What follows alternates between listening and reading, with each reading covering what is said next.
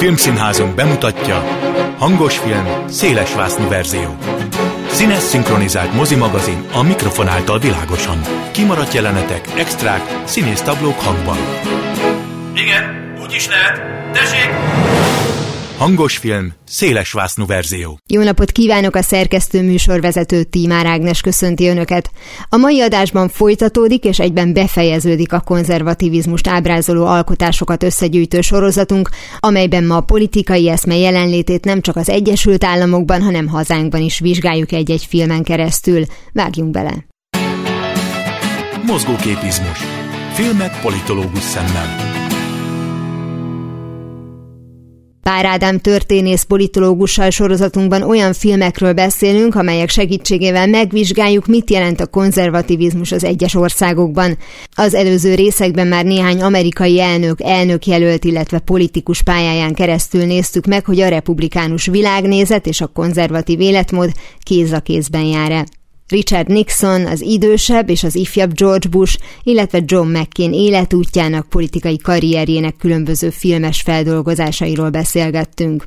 Politológus vendégünkkel ma egy olyan magyar kormányfőről és a róla készült filmről is szó esik, aki a konzervatív szemléletet képviselte. De előtte még elvarjuk a szálakat az Egyesült Államokban. Vizsgálatunk tárgya egy olyan alkotás, amely részben tovább viszi a múlt héten elkezdett McCain sztorit, vagy ha úgy vesszük, a főhős tesz pontot a történet végére. Szara Pélin akár nemzet összetartó erőnek is tekinthető, hiszen épp annyira lepte meg a republikánusokat, mint a demokratákat, nem is annyira hirtelen fel- és eltűnésével, mint inkább a kettő közötti ténykedésével. Pár Ádámmal rövid történetéről beszélgetünk először a róla szóló film kapcsán. John McCain elnökségét mondjuk úgy, hogy többek között uh-huh. az alelnök választás furta meg, mert egyébként a jelenlegi elnököt akarta ő először a saját alelnökének, mert hogy ő így akarta a vegyes kormányzást, és arra ugye azt mondta, uh-huh. hogy nem köszönjük szépen, és akkor kellett egy ilyen klasszikus megoldás, uh-huh. ami mégsem annyira klasszikus, és akkor itt jött egyszer csak Pélina képbe, uh-huh. akiről aztán készítettek is egy filmet, mert hiszen az ő uh-huh. története szintén megér egy misét, a versenyben az elnökségért volt ez. Így van, amely cím egy kicsit persze félrevezető. Címe alapján fogalmam sem volt, hogy mi ez igen, a film. Igen, az, ang- az angol cím az sokkal kifejező volt, mert hogy itt az alelnök, az alelnök van a fókuszban, persze McCain is föltűnik, és azért, tehát ő sem egy mellékszereplő, de ugye alapvetően Pélinre összpontosítottak, és én azért szerettem ezt a filmet, mert nagyon sok olyan amerikai filmet láthattunk szerintem, ahol demokrata párti jelöltet, demokrata párti kampánygépezetet, tanácsadókat mutattak be,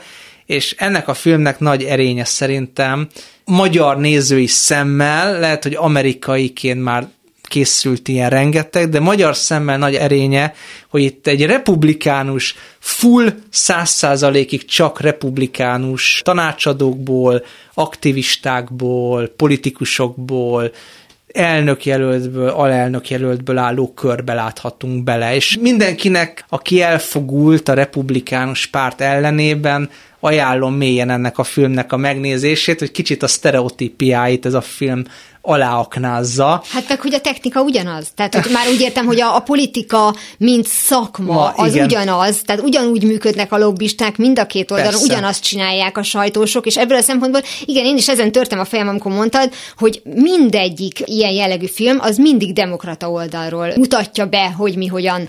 Vagy legalábbis a jelölt az olyan sztereotíp módon, igen, igen. olyan 90-es évekbeli demokrata jelölt volt. Igen, igen, és ez a film, ez egyértelműen szakít ezzel, és nem rak ördögszarvakat a, a republikánusok fejére, mert pontosan tudjuk azt, kimondva kimondatlan, hogy a demokrata párti kampánygépezetben pontosan ugyanezek a módszerek vannak, ugyanúgy mérlegelik, hogy mivel lehetne az ellenjelöltet sarokba szorítani, és ez egy szakma, tehát itt azt kell megérteni, hogy ez szakmaként űzik, és nagyon emberi volt a film végén, amikor Nicole Wallace, a McCain kampánycsapat egyik tagja, az ő karaktere ugye azt mondja a másik McCain párti tanácsadónak, Steve Schmidtnek, hogy nem szavazott le, mert ugye nem tudott jó szívvel leszavazni erre az elnök, alelnök párosra, az alelnök személye miatt, tehát százszázalékos az alelnök miatt. Tehát képzeljük el, akár Magyarországon, hogy van egy kampánytanácsadó, egy jelölt mellett, beleteszi a munkáját, az idejét, nyilván meggyőződésből is, és aztán a választás napján nem szavaz le. Tehát, hogy az azért mutat valami fajta kritikát. Hát ez olyan, amit a McCain mondott, amikor a Trump volt a jelölt, és csak annyit mondott, hogy Cindyvel mi ma otthon maradunk. Dunk, így van, így van. Vagy ugye nagyon jó az a jelenet, mikor a republikánus kampány emberek a választás éjszakáján az esélytelenek nyugalmával sörözgetnek, és akkor mondja az egyikük, hogy Dick, Cheney, hogy Dick Cheney azt mondta, hogy Pélin kiválasztása felelőtlen, és hozzáteszi, hogy az már régen rossz, hogyha úgy érzed, hogy egy Dick Cheney morális fölényben van veled szemben. igen, hát ez, ez jogos. És, és akkor egy poénkodnak még Cséni rovására is, hogy, hogy azt mondja, hogy azt mondja Steve Schmidtnek a karaktere, hogy hát Cséni azért nem volt olyan rossz, mint ahogyan a közvélemény gondolja, és mondja a másik, hogy de el tudnám képzelni Darth Vadernek a maszkja alatt a fejét, csak legfeljebb nem illene rá a sisakja. akkor ez már úgy fort a republikánusokba jó régóta, és végre volt egy platform, ahol ezeket elmondhatták, de szóval Szerepélin is kap azért itt bőven, Persze. és ugye nagyon sok olyan jelenetet látunk, amiben aztán végképp nincsen betekintésünk ugye a turnébuszon, tehát nem igazán tudjuk, hogy ez mennyire van dramatizálva, mert ugye van egy pont, amikor ugye rájön, hogy rájöttek, hogy ő semmit nem tud. És azért kellemetlen, mert mindez nyilvánosan. Uh-huh. Ugye Julia Moore játsza, és egy ilyen kataton állapotba süllyed, uh-huh. mint egy ilyen nyolc éves gyerek, aki ha feleltetik, és nem tudja a választ, akkor inkább csöndbe marad. És onnantól kezdve napokig ez van, és így választáp, hogy de ilyen most mit csináljunk? Hát nem szólal meg, és az igazából már csak haba tortán, amikor kiderül, hogy ő, aki a család szentsége, és a 16 éves lánya meg bekapja a legyet. Tehát, hogy uh-huh. Na szóval, hogy a tények, persze, azokat tudjuk, láttuk, hallottuk, de az, hogy ő mondjuk hogyan viselkedett ezen az úton, vagy ez volt-e a reakciója. Hát azt tudjuk, tud. hogy Pélinnek nem tetszett ez a film, mert ez érthető is, és ha jól emlékszem, akkor McCain is azért pontatlansággal vádolta mm. az alkotókat, viszont Steve Schmidt, aki hát lényegben az egyik főszereplő a filmben, mert ő az, aki tulajdonképpen megpróbálja megalkotni Pélint, mint alelnököt, ő viszont azt nyilatkozta, hogy teljesen hitelesen mutatta be a kampányt, szóval Persze, itt van egy... egy vicces szereplőként van benne, akkor ez igen, nyilván így szóval gondolja. Hát meg ő ugye nyilvánvalóan most már itt tét nélkül ja. mondhatja, hát nem az ő bőrére ment, ő egy tehetséges ember, tehát majd felkészíti a huszadik másik alelnök jelöltet, tehát ő könnyedén mondhatja ezt, tehát nyilván megkének ugye rosszul esett, mert végül is ő is igent mondott arra, hogy legyen Pélin, és akkor ugye el lehet gondolkodni azon, hogy Pélin hogyan jön a fő témánkhoz, a konzervativizmushoz, mert ugye az, hogy megkén egy konzervatív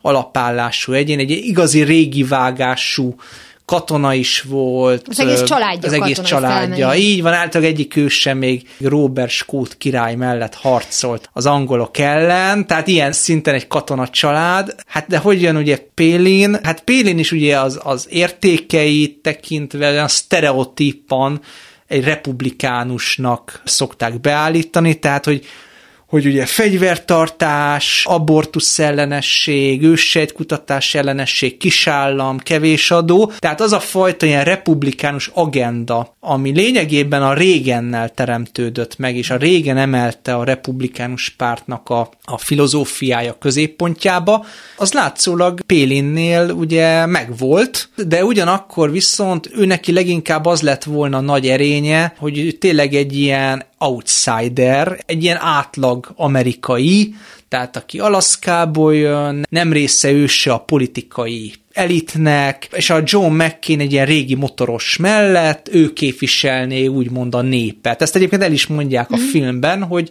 hogy ők egy populista alelnök jelöltet akartak, mert ugye ott van a Barack Obama, ahol meg egy fordított felállás van, hogy Obama az, aki outsider, és populista, és mellette a Joe Biden, meg aki a régi vágású és konzervatív, most a demokrata párton belül konzervatív. Tehát lett volna egy ilyen fordított felállás, csak ugye a Pélinnél ez nem jött be, mert hogy el is mondják, hogy Obama Obama populista, Obama kívülálló, Obama elitellenes, de van egy nagy különbség, hogy Obama ismeri például az alkotmányos rendszert. Többek között Pélinnel szemben, tehát hogy az ember nem lenne kíváncsi egy vitára közöttük, mert viszonylag hamar végre térne feltelte.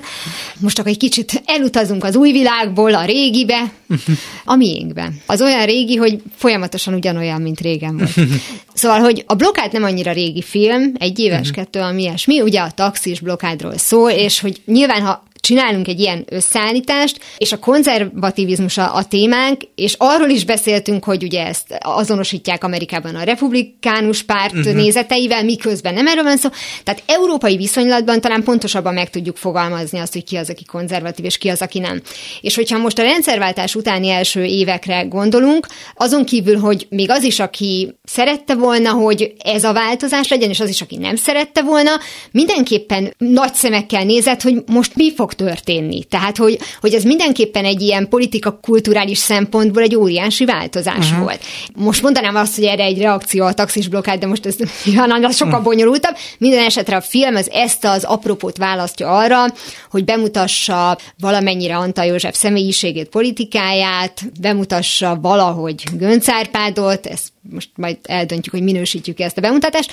Szerinted itt egyébként maga az, hogy valaki konzervatív, és ilyen nézetei vannak, a film ezt képviseli? Tehát, hogy itt a film az kiáll amellett, hogy Antal József nézetei abszolút akceptálhatóak? Onnan indulnék el a kájhától, hogy az is nagy eredmény, hogy ez a film, mármint egy Antal Józsefet és egyébként Gönc Árpádot megidéző film egyáltalán elkészült, mert ha visszagondolunk, azért nem sok filmet tudnánk mondani, mondani, amelyben akár magyar miniszterelnök vagy magyar köztársasági elnök megjelenik akkor, amikor hatalma teljében van. Nyilván lehet mondani a Vörös grófnőt Károly Mihályról, meg egyébként Gönc Árpádnak a karaktere megjelenik egy német sorozatban is, a nagykövetasszonyban, tehát, hogy tudunk mondani egy-két példát, de a magyar filmgyártás mondjuk a rendszerváltás után nem kifejezetten ebbe az irányba ment el. Tehát az, hogy vállalnak egy ilyen történelmi filmet,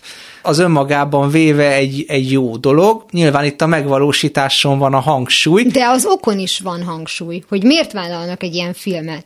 Tehát, hogy erre a filmre azért költenek sok-sok pénzt, és azért alkalmaznak egyébként nagyon jó színészeket, és egyébként mondjuk egy vállalható formában, már úgy értem, hogy képileg, tehát a film kiállítása is egyébként teljesen rendben van, mert ők szeretnének egy üzenetet eljuttatni. Ez így van, ez így van, viszont mondjuk, hogyha összehasonlítjuk, hogy ilyen politikai drámákból mennyi van az amerikai filmművészetben, és most látjuk, hogy van egy ilyen, hát egy kicsit ilyen suta Hollywood követés. Uh-huh. Ha nézzük a mai magyar elkészült filmeket, látható, hogy van egy ilyen nagyon gyalogos, mezitlábas Hollywood stílus. Ha történelmi kosztümös filmeket nézzük, akkor abban az értelemben véve, hát valít, hogy ne csak régmúlt idők mm. nagy hőseiről, hanem a hozzánk közelebb álló korszakokról is De azért a biztonság kedvéért hadikuszárok is vannak. Várkonyi Zoltán szerintem forog a sírjában. Hogy... Én egy kicsit árnyaltabban láttam azt a filmet, eh, mert ez egy, csak egy kalandfilm, és nem egy történelmi tabló, mint a Várkonyi filmjei. Viszont abban mindenképpen igazad van, hogy van egyfajta ilyen előtkeresés, tehát van egyfajta őskeresés a mai magyar fennálló kurzus részéről, és valamiért ugye Antal Józsefet megtalálták ezzel a filmmel. Hát, hogy miért pont őt egyébként szerintem azon nem kell csodálkozni, mert hogyha van a modernkori rendszerváltás utáni történelemnek olyan alakja, aki konzervatív is volt, de olyan szinten, hogy képviselte a keresztény-demokrata értékrendet. Kötődött azért családja, érdeklődése révén a népi írók mozgalmához, és bár ezt ma nem nagyon hangsúlyozzák, de azért a konzervatív, liberális értékeket is vállalta, hát az mindenképpen Antal József, tehát ő úgymond egy személyben magába sűrít három konzervatív hagyományt, három konzervatív vállalható hagyományt. Hát az a baj, hogy a filmen önmagában ebből keveset látunk. Tehát a film nagyon erőteljesen rámegy, és persze nyilván ebben is lehet aktuál politizáló szándékot látni, rámegy a Gönc Árpád és Antal József közötti viszonyra, amit jóval rosszabbnak állít be, mint ami a valóságban volt, hiszen tudjuk, hogy kettejüknek a viszonya családilag és a kisgazdapárti mozgalomban az egy kollegiális baráti viszony volt. És azt se felejtsük el, hogy azért ez a 30 évvel ezelőtti történet, ez azt is jelenti, hogy akkor a parlament jobbára még mondjuk úgy, hogy tanult úri emberekkel volt. Így van, Tehát, hogy erről folyamatosan megfeledkezünk, hogy nem azt mondom, hogy ma már mindenkit beengednek, de azt mondom, hogy ma már mindenkit beengednek. Igen, hát ennél még rosszabb véleménnyel is lehet lenni, Igen. tehát lényegében egy nem is, hogy törvénygyár, mert az a dualizmus késői parlamentje volt, de egy gomnyomogató hát gyárrá vált. És igen, ez, ez egy nagyon jó szempont, hogy Antal József, meg Gönc Árpád, és nyilván lehetne még sorolni a neveket, csak a két főszereplőt emelem ki. Tehát ők régi vágású úri emberek voltak, régi vágású műveltséggel. Hát most mondanám azt, hogy a McCain-Biden párossal lehetne párhuzamba állítani Milyen őket. elegáns lett volna egyébként egy olyan film, ahol a valódi kapcsolatukat hmm. mutatják be. Értem én, hogy kell a dráma, meg értem én, hogy nekik céljuk volt, hogy Gönc Árpádot negatív színben tüntessék fel, mert ez volt a film egyik cél feltehetően, de milyen szép lett volna. Én meg ebben Igen. vagyok, akkor úgy látszik idealista. Igen, ez egy, ez egy kihagyott zicser volt ez a film, és ugye már önmagában egyébként szerintem a a felütés is, tehát a probléma felütés is félrevezető, mert Antal Józsefnek nem a, nem a taxis blokkád volt az életének legnagyobb teljesítménye, tehát éppenséggel ez nem egy Antal József film a szónak abban az értelmében, hogy ez nem egy életrajzi film. Hát ez egy politikai dráma, egy politikai kamaradráma akart volna lenni, hogy egyik oldalon mi zajlik az utcán,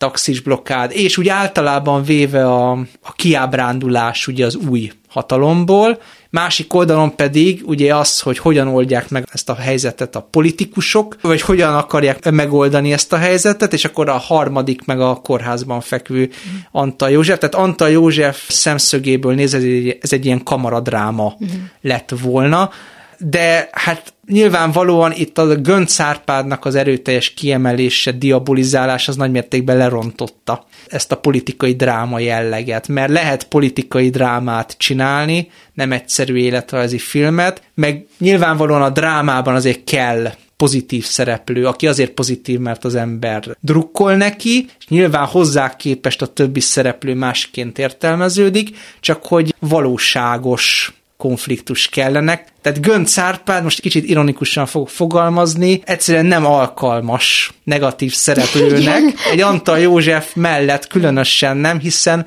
ők ugye egymás mellett küzdöttek, egyébként 56-ban is, erről sajnos csak egy-két bevágást láttunk a filmben, és ugye a rendszerváltás idején is. Úgyhogy ezt a filmet én egy nagy-nagy kihagyott zicsernek tekintem. Na, abból a szempontból, ahogyan ők meg akarták csinálni, ők egy bevitt gólnak veszik szerintem. E, igen, igen, szerencsére nekünk nem, nem az ő narratívájukat kell mondani.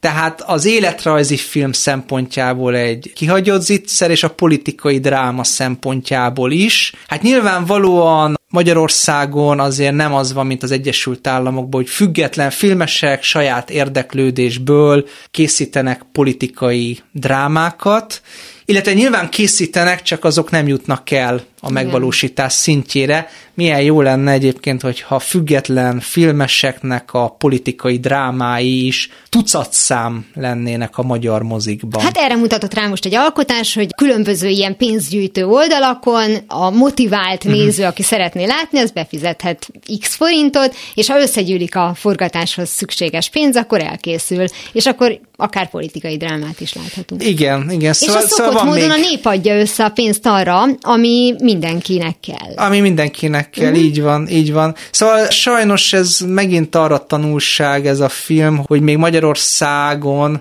a filmgyártás hatalmi jogból még nagyon messze van attól, hogy a nyugati politikai drámák szintjén álló filmeket megalkosson, mert hogy ehhez nem elegendő egyszerűen csak a történelemnek a felmondása.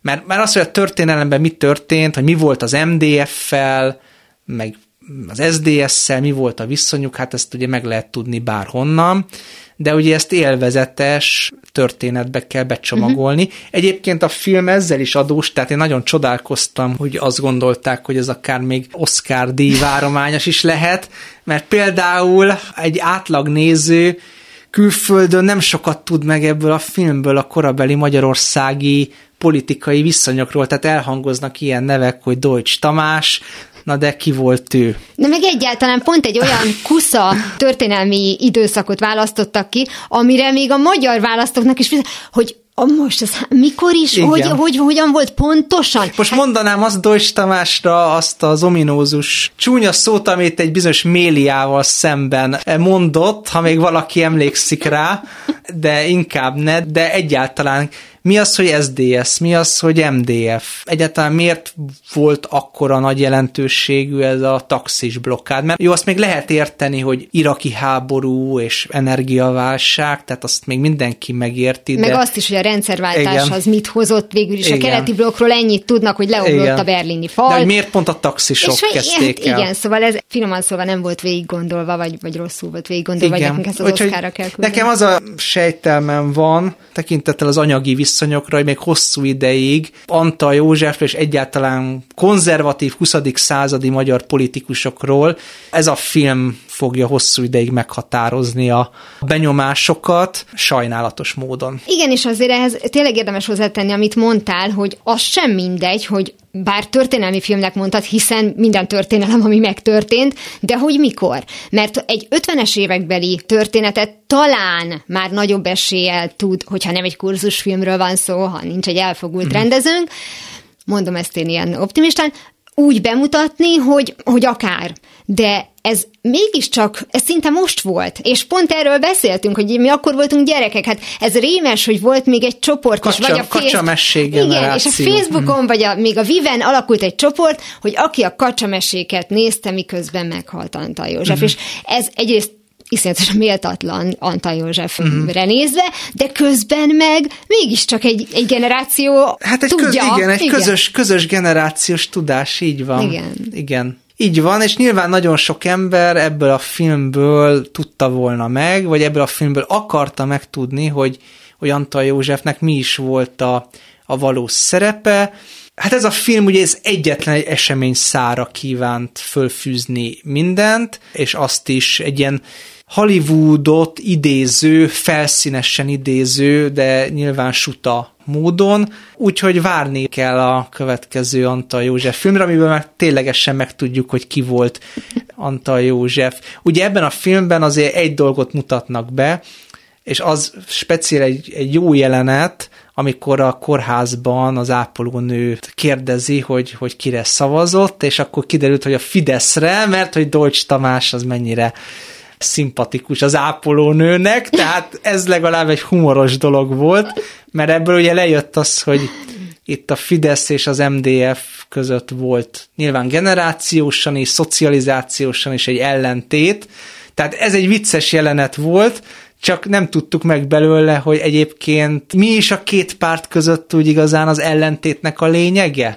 Hát szerintem pont ez volt a céljuk, hogy ne érezz az Va, ellentétet igen, a ez, ez között, hiszen ezért készítették el. Még egyetlen dolog zárásul, egy animációs filmet felírtunk, mert hogy ugye, ahogy számolgattuk, hogy Margaret Thatcherről készült a legtöbb uh-huh. talán, próbáltál keresgélni filmet, hogy például Gaulle-ról szólt-e film, és úgy tűnik, hogy a franciák sem érezték fontosnak, hogy akár életrajzi filmet, akár politikai történelmi filmet szálljanak rá, és akkor a belvili rendezvú eszedbe jutott, hogy tulajdonképpen ott végül is megemlítik. Hogyha valaki nem Igen. látta, nézze meg, és elképesztően nyomasztó animációs film. Tehát ez uh-huh. nem gyerekeknek készült. Uh-huh. Hát ez egy klasszikus animációs film, ugye az animációs film felnőtt műfaj volt eredendően, és ugye ez az animációs film nagyon jól hozta az 50-es, 60-as évek Franciaországának a hangulatát, és igen, megidézik benne Dögolt a jellegzetes nagy füleivel, hatalmas orrával, ahogy felolvas a tévében egy, egy beszédet. Egyébként Dögolnak a figurája még feltűnik egy Pierre Richard főszereplésével készült filmben, ami a 68-as diáklázadásokat mutatja be parodisztikusan, és tulajdonképpen De Gaulle sokkal szimpatikusabbnak mutatja be, mint a diák lázadókat, tehát ez a filmnek mondjuk De Gaulle-t illetően az egyik tartalma, és hát ugye nyilvánvalóan lehet még persze keresgélni a neten német, spanyol, olasz, konzervatív politikusokról filmeket, azért az feltűnő, hogy tényleg az Egyesült Államok ennek a fajta politikai drámának a hazája, tehát például a német filmek nagyon bátrak, hogyha a német emlékezeti múlt mm. szempontjából kell bemutatni eseményeket, de az, hogy kortárs politikusokról készítsenek életrajzi filmet, abban például nem is érnek az amerikaiaknak a nyomába, tehát nagyon érdekes, hogy a kontinensen a mai napig van egy sokkal szerényebb hozzáállása kortárs politikusokhoz. Hát Merkelről Ki? volt a Döntés című film a 2010-es migránsválság időszakában, mm. abban még Orbán Viktor is megjelenik, úgyhogy aki kritikusa vagy rajongója nézze meg, hogy abban a kemény két percben hozza a jól ismert manírokat és gesztusokat, és Merkelről szól a film, de hogy általában véve ugye a kontinensnek a filmalkotása kortárs politikusokról. Az De várjál, mi számít szerényebb. kortársnak? Ezt meg lehet határozni, hogy mennyire mehetünk vissza a múltba? Mert nekem eszembe jutott most a németeket megvédendő az Állam Fritz Bauer ellen című film. I- igen, igen, viszont az, ha emlékezetem, nem, nem csak 60-as években játszódik, tehát én most a mondjuk a 90-es, 2000-es évekre gondoltam. Tehát, hogy a, a mi időszámításunk. Igen, igen. Aha, Ez okay. most teljesen szubjektíven a mi időszámításunk szerint. Mindenesetre, hogyha a hallgatóknak van kedvük esetleg gyűjteni számunkra majd ilyen filmeket, Igen. a spanyol, olasz, német, svéd, norvég, dán kortársakról, akkor szerintem bevők vagyunk rá. Abszolút, és ezt a, a Facebook oldalunkra is várjuk, a, ment a Klubrádió Facebook oldalára, úgyhogy mi örülnénk neki, mert akkor lehet, hogy még, még egy rész kijönne ebből. A, a hallgatóink kérték címmel, hogy de, de ők tudnak egy spanyol történetet. Úgyhogy tulajdonképpen amiket mi összeválogattunk, annak itt teszünk pontot a végére. Szerintem eléggé színes volt a körkép, és különböző országok jelentek meg benne. Nagyon szépen köszönöm Pár Ádám történész politológusnak, a Méltányosság Politika Elemző Központ munkatársának, hogy itt volt velem, és elmagyarázta nekem és a hallgatóknak is, hogy tulajdonképpen a konzervativizmus az milyen formában, formákban jelenhet meg a filmben. Köszönöm szépen a figyelmet! Ez volt már a hangos film széles vásznú verzió. Legközelebb ismét szombaton délután fél kettőtől várom önöket. Természetesen a korábbi adásokat, ahogy a mait is hamarosan megtalálják archívumunkban, valamint podcastként. Kövessenek minket a Facebookon, és ha még nem tették, iratkozzanak fel YouTube csatornánkra. Köszönöm a figyelmüket, a szerkesztő műsorvezetőt, Tímár Ágnest hallották. Viszont hallásra! Hangos film, széles verzió.